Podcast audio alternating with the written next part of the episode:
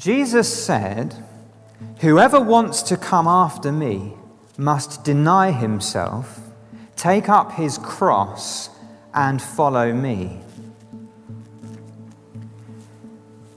How deep has that truth sunk into your heart? Have you made it your life's work to put it into practice? Following Jesus isn't a Sunday morning activity, it's about carrying the cross on which your very self is crucified.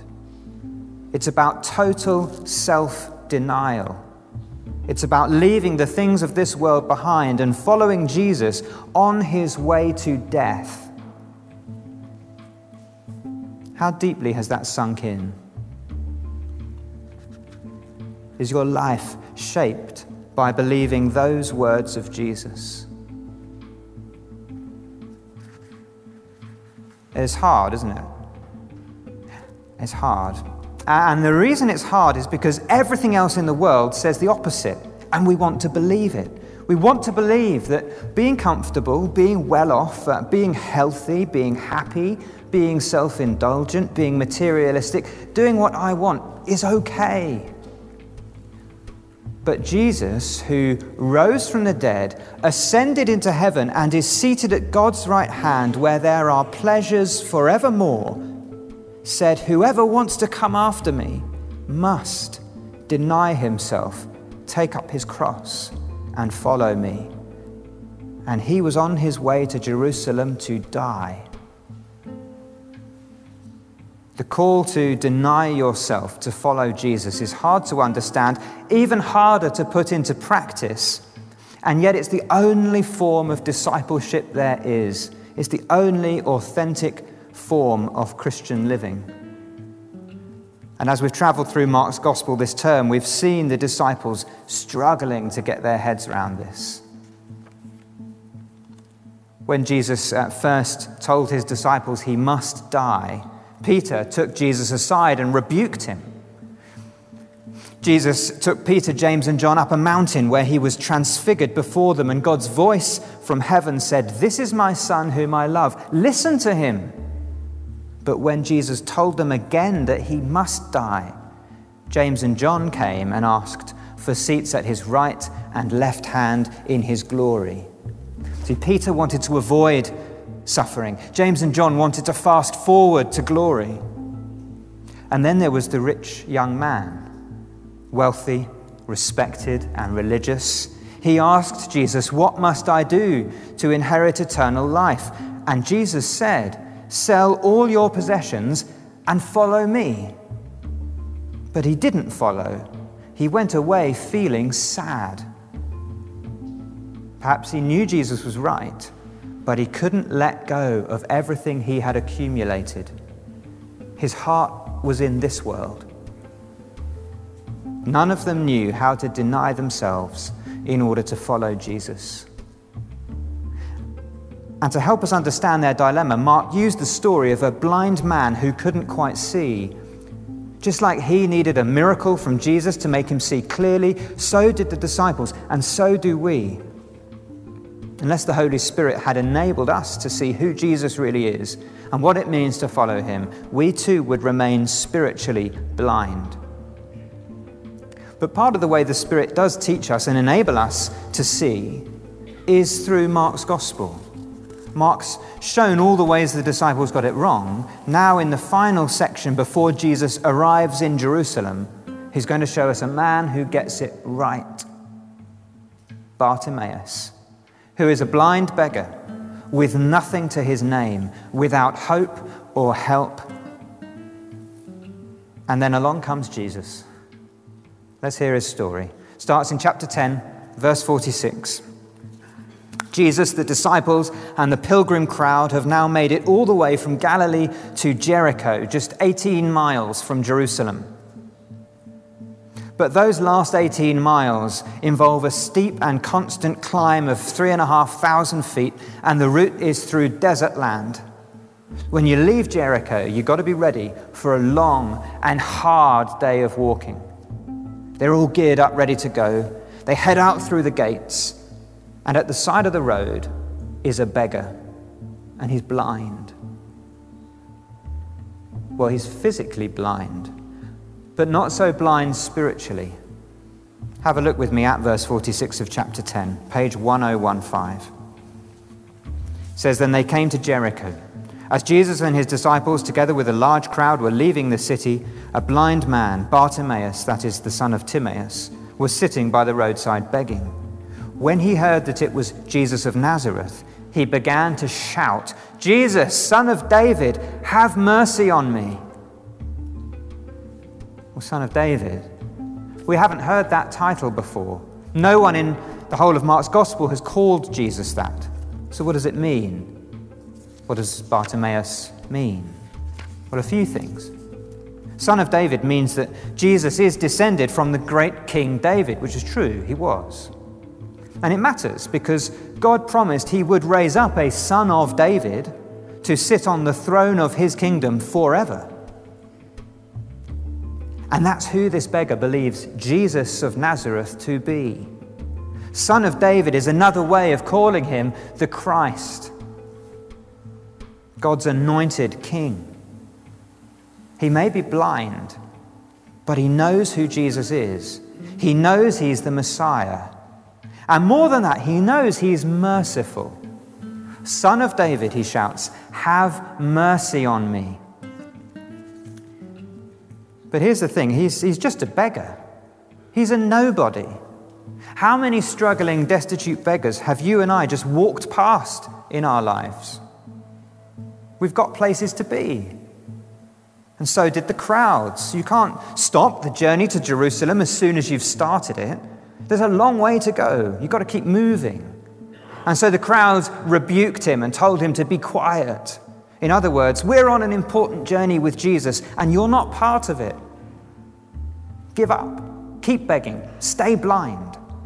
That's what's going through their heads. But it seems like they were the blind ones because the beggar knew exactly who this Jesus is. And so he just shouts all the more Jesus, son of David, have mercy on me. And he wasn't wrong.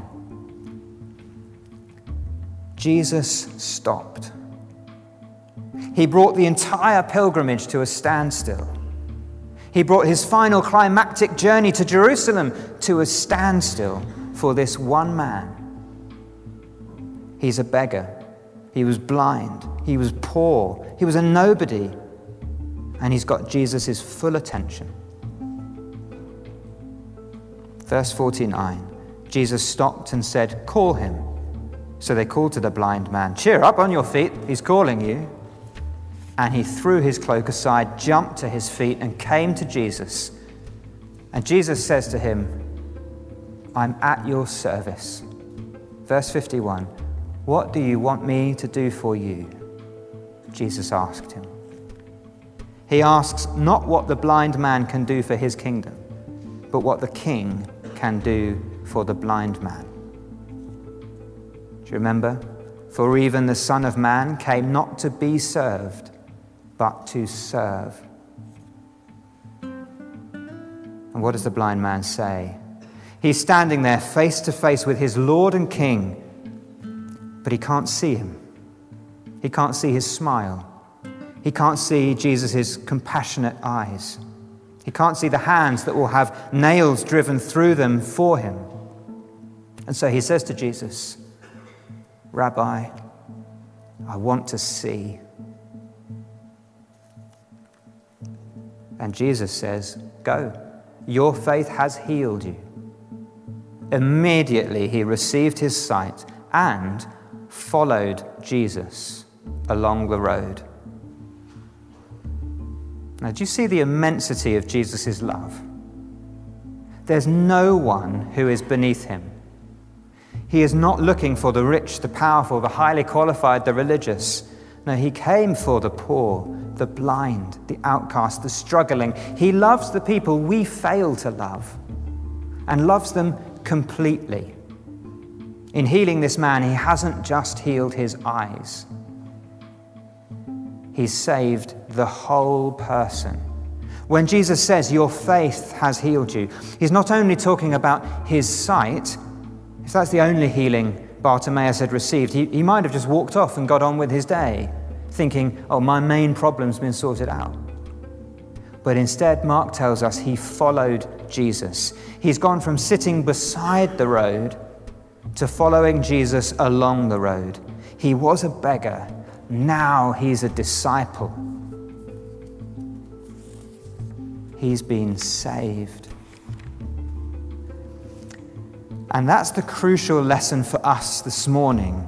Truly seeing Jesus for who he is, being saved, isn't just about right beliefs isn't just about amazing spiritual experiences, it's about actually following Jesus. See, Bartimaeus, he had right beliefs about Jesus. He called him the Son of David.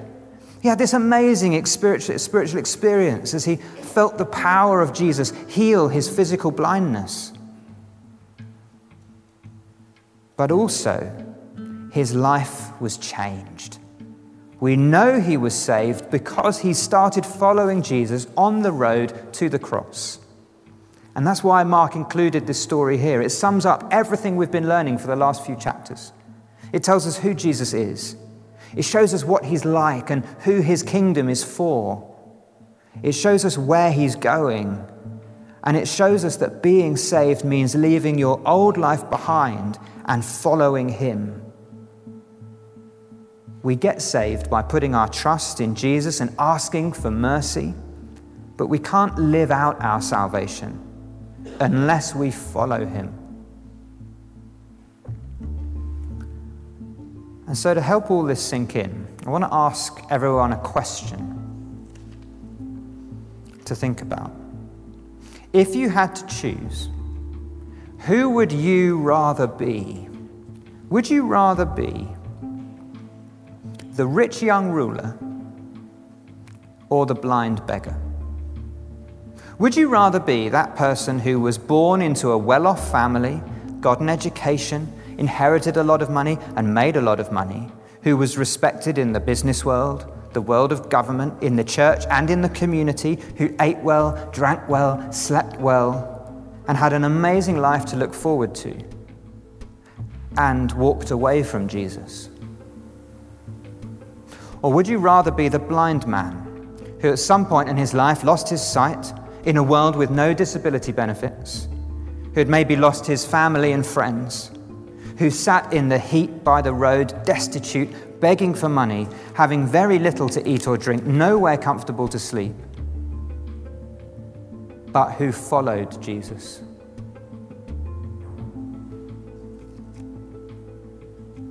Do you see how the kingdom of God works?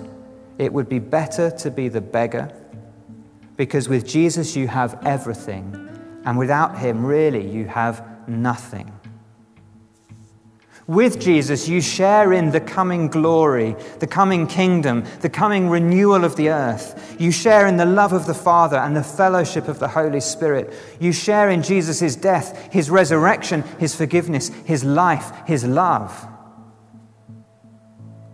Without him, you get what you can, and when you die, you leave it all behind. The rich man was really the poor man. The beggar was really the rich man. Like Jesus said, many who are first will be last, and the last first. So let me ask you again where does your heart lie? I've got to ask myself the same question. Who would you rather be? I think for most of us, we'd rather be the poor man in theory, but we wish we could be the rich man. We feel the pull of the world. We are worried about what it costs to follow Jesus wholeheartedly. And to that, there's really only one solution, and that is just to look to Jesus. Make him, make him personally your motivation. See him stopping for the beggar See Him stopping for you. See Him serving you. See Him giving you His full attention. See Him loving you and having mercy on you. See Him going to His death for you. See Him raised up into glory and reaching down to pull you up. See Him promise you His love, His life, His forgiveness. And now ask yourself if it cost me everything to follow Him, would I still follow Him? Is following Him actually worth far more than whatever I can achieve by myself?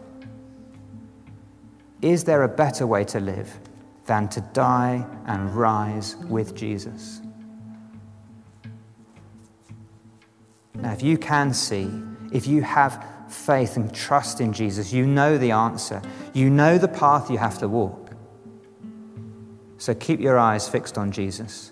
Don't look to the right or to the left. Don't lose sight of him, and he will lead you all the way home.